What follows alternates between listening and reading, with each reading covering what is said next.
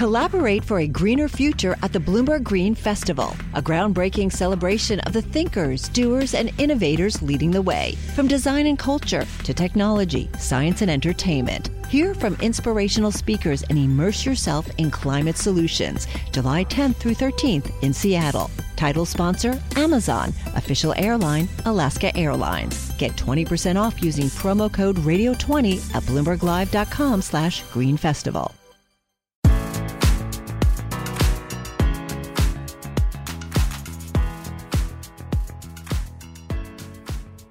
ESG has become established as a key business theme as companies and investors seek to navigate the climate crisis, energy transition, social megatrends, mounting regulatory attention, and pressure from other stakeholders. The rapidly evolving landscape has been inundated with acronyms, buzzwords, and lingo, and we aim to break these down with industry experts. Welcome to ESG Currents, brought to you by Bloomberg Intelligence your guide to navigating the evolving ESG space one topic at a time.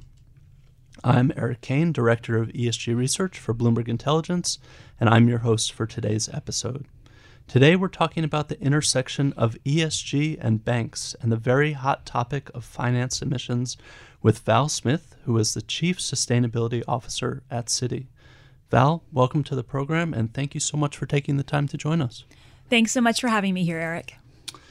So let's dive right in. I was looking at Citi's latest ESG report and the materiality assessment within, and you identify a range of issues from climate change to environmental justice to financial inclusion to systemic risk and much in between. It's a lot.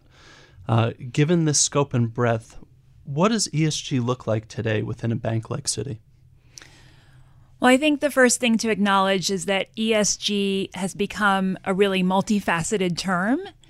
And because of that, let's ground ourselves in what the original meaning is and how that has changed and evolved today.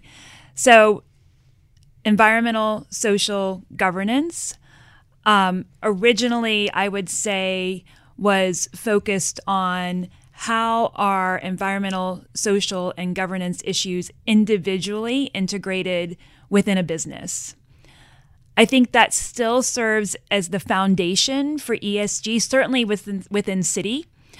Um, what we see now, I believe, is sort of a breaking down of the barriers mm-hmm. between mm-hmm. environmental, social, and governance. And I think this is really important because as we think about, for example, our climate commitments, we think about climate change as being an issue that touches on environmental and social issues around the impacts of climate change, around the just transition um, associated with, with the transition to a low carbon economy.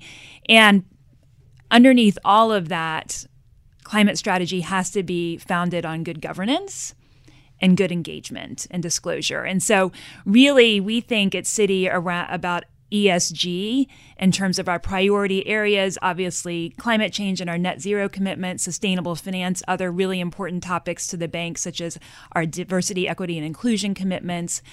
And we increasingly see this as being integrated into our business and really knitted together. Absolutely. That makes a lot of sense. So you mentioned, of course, climate change and the transition, and Citi has, of course, published a detailed net zero transition plan. Um, was wondering if you could talk a little bit about how you approach that. So, our transition plan is our disclosure of a strategy that's going pretty deep into the company and into our business. And that strategy is, you know, of course, addressing risk and good risk management, but fundamentally, it is a strategy about growth and the direction of growth for the company. Mm. And with our transition plan, I think it's fair to say that disclosure of a transition plan or a net zero transition plan is what we call ours is never something that's complete. Mm. It's disclosure and strategy that we build every year. So we published our initial transition plan in our um, 2022 TCFD, Task Force on Climate Related Financial Disclosures, our climate report. We published an updated and expanded transition plan in our most recent TCFD climate report published in March of this year. And it's it pulls together disclosure on our net zero commitment, our broader climate strategy across a number of different facets. It includes our, you know, governance around climate change and other environmental and social issues. It includes our transparency, our engagement with our investors, with our clients, with other stakeholders. And building on top of that foundation, it includes uh, obviously our commitment. And then the real meat of a transition plan is around the metrics and the implementation plan. And so um, at this point, so far, our net zero transition plan has included um, metrics and 2030 emissions reduction targets for six sectors, including energy and power and our initial transition plan. And we've since added to that automotive manufacturing, commercial real estate here in North America, steel, and thermal coal mining. We continue to build on this, we continue to develop. And I think in this space, since it's so new and so urgent, we continue as part of our transition plan disclosure to talk about what we've learned each year that we disclose. That's really interesting. I I want to follow up on the idea of uh, the plan never being complete because uh, we actually just did a, a big analysis uh, as part of our BI carbon work where we looked at 54 top lenders. We essentially calculated financed emissions for those lenders um, and tried to assess kind of progress towards an IEA temperature aligned benchmark for 2030. And one of the things that we saw in our analysis is that almost half of the banks in that group don't disclose finance emissions. So it's interesting for you to say that uh, your report is never complete because I think in our view it's a lot more complete than others. So I would uh, commend you on that. Um, and, and, of course, you mentioned that it's you know something that continues to evolve. Um, so, curious to hear how you think it will evolve, and you know what some of the challenges are when thinking about individual sectors like automotive, for example, and setting targets uh, for financing to those sectors. Sure. So, our financed emissions are one important piece of our broader disclosure and specifically our scope three disclosure. And um, Citi has been publishing disclosure in this space for over 20 years now. We've published our very first citizenship report for the year 2020. We published our first TCFD climate report in 2018. Um, so we were a very early adopter, and we're a big believer in disclosure, both for communicating to our investors and other stakeholders what Citi what activities Citi is undertaking but also i believe that going through the process of building out your disclosures helps you to identify your gaps mm-hmm. and um, we find industry methodologies um, particularly around disclosure and how a transition plan could be constructed to be just helpful guidelines we actually um, signed on as a member of the Partnership for Carbon Accounting Financials, or PCAF, which provides a methodology for calculating your financed emissions associated with your client portfolios. We signed on to that in 2020, mm-hmm. um, prior to even making our net zero commitment in 2021. What we've learned from that is, um, I mean, that particular process of calculating your financed emissions provides some useful tools for, for example, communicating to the market the quality of the data, the quality of the car- climate data that you are able to leverage from your clients. There's a data quality score that we publish associated with each sector that we've undertaken these um, calculations for. And so it's been very helpful to be able to communicate emissions associated with our financing, specifically associated with our loan portfolios, how we attribute those from a client to Citi. But I think that while this disclosure and the calculation and disclosure of finance emissions has been a really helpful tool and exercise for us, we've also realized that what's important is to disclose a whole suite of metrics. So, for example, we're not just disclosing for each sector our finance emissions, we're disclosing uh, the physical intensity metric for that sector, the financial intensity metric for that sector. And increasingly, I think, because of some of the shortcomings in the market related to climate data, how new these methodologies are, it's really important to disclose the full suite of metrics. And we've gotten feedback from our investors that they not just appreciate that, but appreciate our, you know, in our disclosure, we're really clear that we want our readers to um, to sort of parse through that whole suite of metrics in order to understand our progress, which is, after all, really designed to demonstrate, you know, the progress that Citi is helping to support in decarbonizing the global economy. Absolutely. No, that makes sense. Uh, you mentioned, of course, the, the quality of the data, giving um, you know your readers, your investors, a, a full kind of picture of the data, not just your financed emissions. And in reading through your report, one thing that really struck me that I think kind of highlights the, the need for that and the importance of that is I was looking at the percentage of your portfolio energy companies that report scope 3 emissions, which to me would certainly be the most material scope for them, the biggest scope. Um, and it was only 3% of them. So obviously a huge data challenge. Curious how you're ultimately, you know, besides being very transparent about the lack of data, how you're looking to kind of overcome that data challenge. It's interesting because I think the challenge that we face in the climate space is that there's a huge urgency to act and to be able to be transparent about the actions and the progress.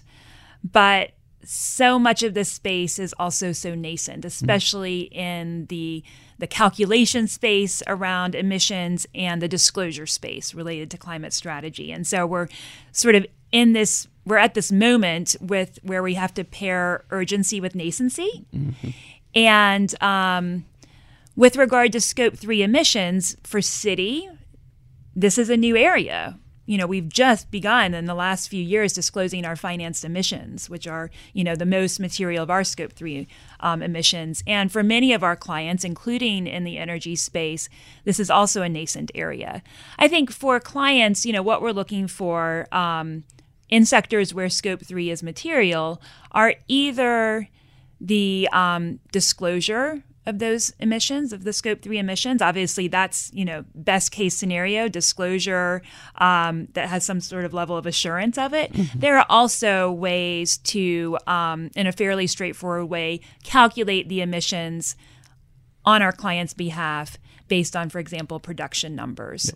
Um, so this is a quickly evolving area. I think one challenge that i'll call out is um, there's a lag in the carbon data provided, you know, in terms of large data sets to the market.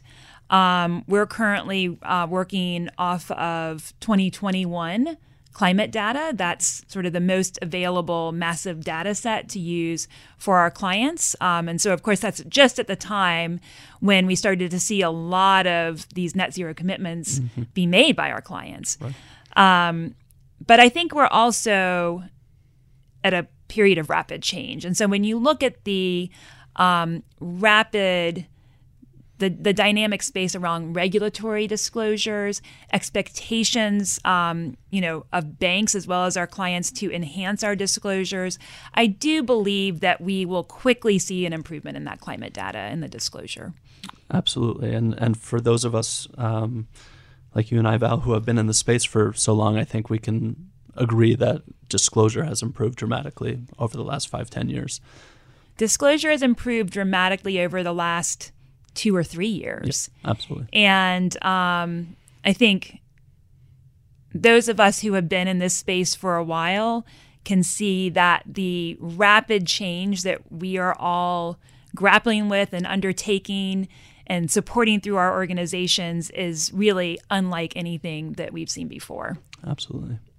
You, you mentioned a couple other things that I wanted to follow up there. One of which was this idea of um, you know, using kind of alternative metrics to be able to do your own calculations. It's a big part of our work uh, here at BI because you know I think we probably take a very similar approach, where we have a lot of energy companies that aren't necessarily disclosing scope three emissions, or if they do, perhaps not for the most meaningful aspects of scope three, which would be the use of their products. Uh, so we find ourselves in a position where we actually have to do a lot of calculations and take a similar approach to what you described, where we're ultimately looking at production of oil and gas and then uh, basically, you know, looking at a carbon coefficient to, to get a, a rough estimate of that. Um, so it's, it's interesting to, to hear that those approaches align.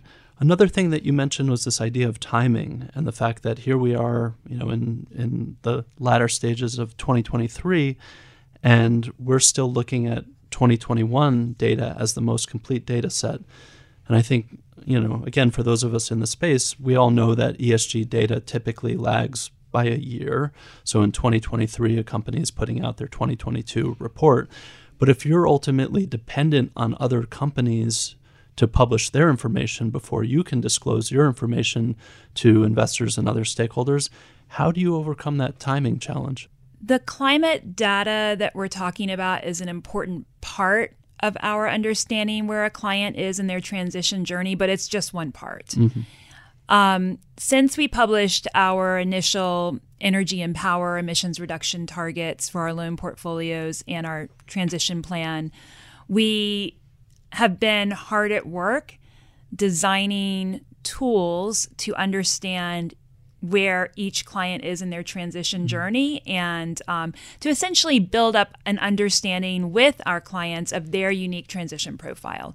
So, our assessment of um, where our clients are in terms of their transition is um, something that we've developed called our Net Zero Review tool. And it incorporates our and it incorporates quantitative metrics and qualitative metrics. It incorporates our understanding of a client's physical and transition climate risk. It incorporates, of course, the um, disclosure that our clients have provided, as well as estimated figures on their behalf related to different climate metrics, carbon um, carbon emissions metrics, greenhouse gas emissions metrics. But it also include includes other types of quantitative information like their capex mm-hmm. in the solution space. Um, and then I would say the qualitative information is really important as well. How is a client um, developing their climate strategy? How is their board and management team engaged? Who's overseeing this? Um, how are they engaging with us in terms of their forward looking plans? And so, with that suite of qualitative and quantitative information, we've been able to build up an initial understanding of each client's transition plan within those portfolios. We're now expanding this. Mm. Um, one other thing I'll note, apart from the transition plan assessment, is that there are important signals that we already see for some of our client portfolios. And I would say, particularly looking at the demand side, if you look at the energy value chain, when we look at our power sector portfolio, when we look at our automotive portfolio, two really important industries in terms of the demand for um, energy, as well as when you look at the power, a super important industry for um, decarbonization of our economy. And in those portfolios, we already see a number of our clients making their own net zero commitments and executing on them. And so it really is a full package of commitments and data and governance that we're looking for here. Absolutely. No, that, that makes great sense. Um, so you mentioned a, a few moments ago the industries that you've ultimately focused on for your transition plan. And, and of course, we've, we've talked about some of them automotive, um, energy, power generation, as you were just mentioning. Um, I was just wondering if you could tell our listeners the other industries that you're ultimately focusing on and why you selected those industries in particular. Our industry selection is informed by a set of um, different carbon intensive industries that are recommended by the Net Zero Banking Alliance guidelines. And um, I would say we're now in the section of sectors that is sort of the toughest to measure and the hardest to abate. Mm-hmm. You know, where the solutions, the technology solutions are still um, in the building phase. So, for example, we are working right now to understand our agriculture sector, which is actually a composite of many different sectors. How do you draw the boundaries around that? How do you, you know, from a practical perspective, understand carbon emissions associated with really different types of that value chain? We also have done um, work for a number of sectors, including um, the shipping sector and the steel sector with the Rocky Mountain Institute, RMI, mm-hmm. which has a really interesting process that they have led us and others in engaging with our clients in each sector to essentially identify appropriate pathways, identify appropriate data providers, identify um, an alignment score for a bank's portfolio. So, um, for a host of the sectors that we have remaining, such as um, aviation, aluminum, we actually are working with RMI to understand. Um, the opportunities for those sectors and then you know really important bringing in our clients perspectives on that to make sure that we get it right interesting that's really interesting so i think another question i had on on the topic of financed emissions. And you mentioned, of course, uh, Citi's involvement in PCAF earlier. And one of the things that they, of course, recommend in, in their uh, methodology is using EVIC, uh, enterprise value, including cash, when you're calculating finance emissions. In your report, you suggest that this can contribute to fluctuations in finance emissions data. I'm wondering if you could expand on that a little bit. Sure, happy to. And I'll just note that um, for all of these different methodologies and efforts, each institution and certainly Citi, um, this is very much an independent exercise at the end of the day mm-hmm. where we have to make judgments you know based on what we're seeing in terms of our loan portfolios and what we're seeing in terms of the data and we're very careful and clear to disclose those judgments that we have to make um, one challenge with the PCAF methodology, which is widely understood and acknowledged, um, is that for public companies, part of the equation involves using the enterprise value, including cash. And obviously, when you have a sector like the energy sector, where because of what's going on in the world, you can see pretty significant fluctuations in that enterprise value.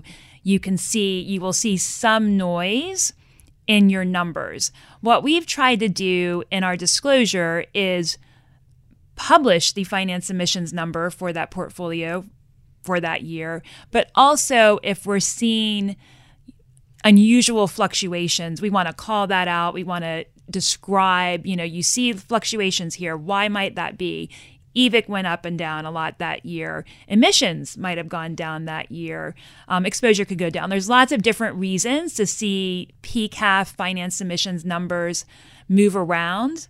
We want to be clear what about what we're seeing in the data, but again, to go back to the point around the suite of metrics, what's really important here is that our investors and our stakeholders are looking at the whole suite of metrics that we're disclosing and using that to inform their assessment about Citi's progress.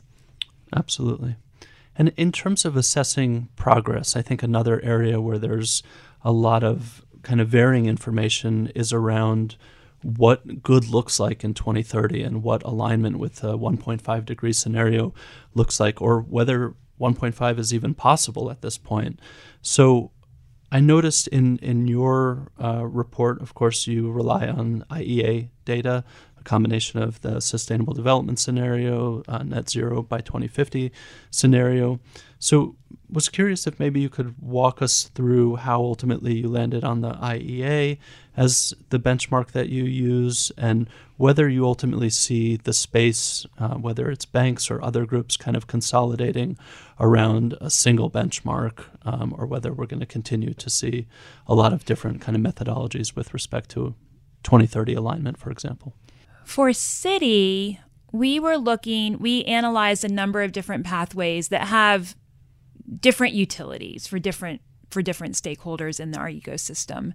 Um, we found that for many sectors, not for all, that the IEA NZE 2050 pathway, set of pathways provided the most granularity for the different sectors that we were looking at. For some sectors, however, for example, for the steel sector, um, a different pathway might be indicated to get the level of granularity you want. And so, first of all, we're looking for the granularity of information in the scenario for the particular sector that we're looking at. Um, and we have to analyze a whole series of different pathways to understand what, what might be indicated there. Um, we were very clear that because of our net zero by 2050 commitment, we needed to identify a pathway that was also aligned with 1.5 degrees. Um, that was important to us. And once you've once you've identified that pathway and target setting, you you know we we opted we we chose to um, select the emissions reduction target indicated by that pathway for 2030 every I don't believe that we will see any sort of like coalescence around a series mm-hmm. of pathways because each institution is really pursuing this um, not as some sort of external commitment, but as something that is very much integrated into their businesses. Sure. And is aligned with their strategy and their particular set of clients as well. Absolutely, that makes sense. And it's it's interesting that you point to the granularity behind the IEA because I mentioned before the the BI carbon work that we do here at, at uh, Bloomberg Intelligence, and we ultimately came to the same conclusion where we were looking for um, a benchmark in order to compare our forecasts not just for banks but for other industries, utilities, autos, airlines, marine shipping, etc. And Val, as you said, the the one that ultimately provided the most granularity was IEA, and that granularity is not just in terms of uh, what future emissions should look like for those specific industries, but even what activity looks like. So, the number of ton kilometers that they expect marine shippers to um, essentially, you know, provide in, in the years 2030 and 2050. So, a very unique data set. So, we, have talked a lot about financed emissions. I mentioned at the beginning that it's, it's a very kind of hot topic, one that we're doing a lot of work on currently, but it's not the only thing that's coming um, on the horizon for, for ESG or for banks in, in particular. So, curious, Val, if you could tell us about what some emerging topics that you're starting to focus on might be and kind of what the role that you see Citi playing in those topics will be. In terms of emerging topics, I think we can look at the topics that are sort of across the plate, still focused on the energy transition. And then we can look at topics that are starting to come into the mainstream of discourse in the climate space related to climate, but also distinct. So when I think about the key topics that we're focused on right now, obviously, transition finance mm-hmm. is topic number one. Having understood where our clients are in many different sectors in terms of their transition profile, their transition journey. That's that's just the first step in understanding how can we support our clients in that journey? How can we support them through advisory? How can we support them through finance? I'll give you one example um, in the hydrogen space. That in this in the past few months over the summer, we advised a mainstream energy client on their acquisition of hydrogen assets, and we also advised a hydrogen client on their public offering. So there's a lot of business activity and growth activity in this space, and I believe that a net zero plan and understanding where each client is in their transition is just really the first step to identifying those opportunities. So, transition finance is one important piece. I would say, in addition to that, we're starting to hear from our investors that they would like to understand how Citi is approaching not just transition, but just transition. Mm. How are we thinking about how are we supporting our clients as they grapple with really tough questions around workers and communities and local economies that also have to be part of the transition. I think we have to think about the just transition in terms of our communities in the United States around the world and our workers being satisfied that they see their future in the low carbon transition. So this is a really important thing that we're I think we're just starting to um, you know want to be able to disclose more about. And I think it's as important when you look into emerging markets. Citi, you know, has a very large emerging markets footprint. It's about just transition. it's about making sure that we also are building up access to energy in order to continue to support development. The other topic that I'll I'll mention is one that's become um, a real dominant theme in our area in the last couple of years, and it's around nature and biodiversity. Absolutely. And I think with the increased focus on nature and biodiversity, on nature and biodiversity risk and disclosure, there's a lot of different elements there. Um, and, you know, talk about climate and greenhouse gas emissions being hard to measure biodiversity and nature risk and opportunity is so much harder to measure so it's it's a little bit intimidating but i do think that there is a very important intersection and nexus around biodiversity nature and climate um, i think that there are natural ecosystem services that and and climate solutions that are provided by by nature that are maybe underappreciated and certainly are undermeasured. Mm-hmm. So that's one area to start. And ultimately, my hope is that we start to see a lot more focus on climate solutions from the nature space so that we're able to you know tackle these problems at the same time and protect nature protect communities while also reducing emissions. Absolutely. And I couldn't agree more uh, with what you said about measuring things related to uh, biodiversity and the challenges there. It's something that we're obviously trying to do here in terms of the data that we provide, but also the research that we provide. Um, and it is certainly a challenge. So I guess my hope is maybe in a couple years we can sit down again and talk about how things have evolved um, in the biodiversity disclosure space and gotten a lot better.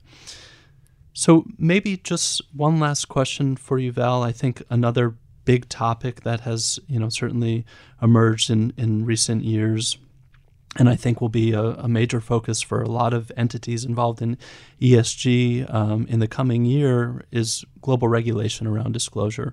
So just curious to hear your thoughts on on how that will evolve in, in 2024 and beyond this is a really important area. It's certainly an area that is demanding a lot of time within Citi. Um, we talked at the beginning about the importance of climate data and how we expect that to improve rather rapidly. And I think that fundamental to that um, that improvement, that shift, will be the fact that around the world we see such a drive by regulators to support climate disclosure. Um, Citi submitted a comment letter to the SEC in support of the objectives around um, around greenhouse gas and climate disclosure and climate risk disclosure.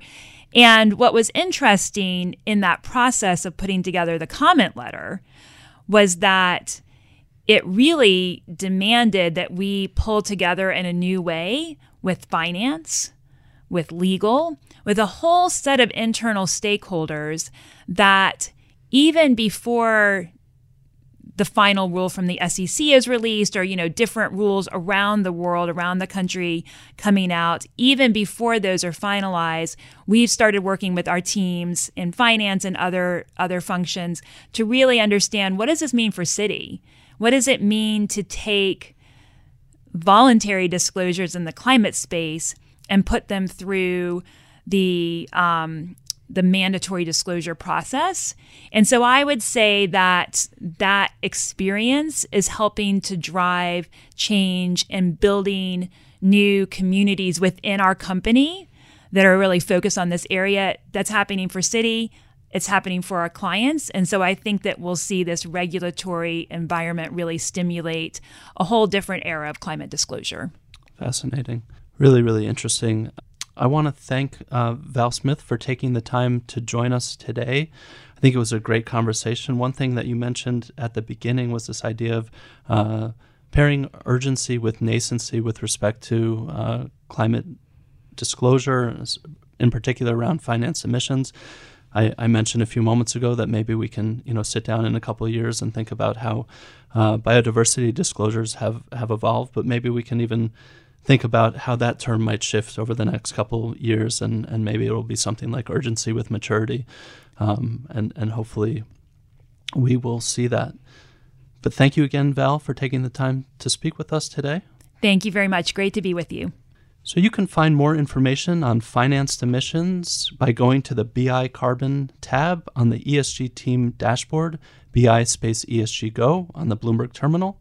If you have an ESG quandary or burning question you would like to ask BI's expert analysts, send us an email at esgcurrents at bloomberg.net. Thank you very much, and we'll talk to you next time.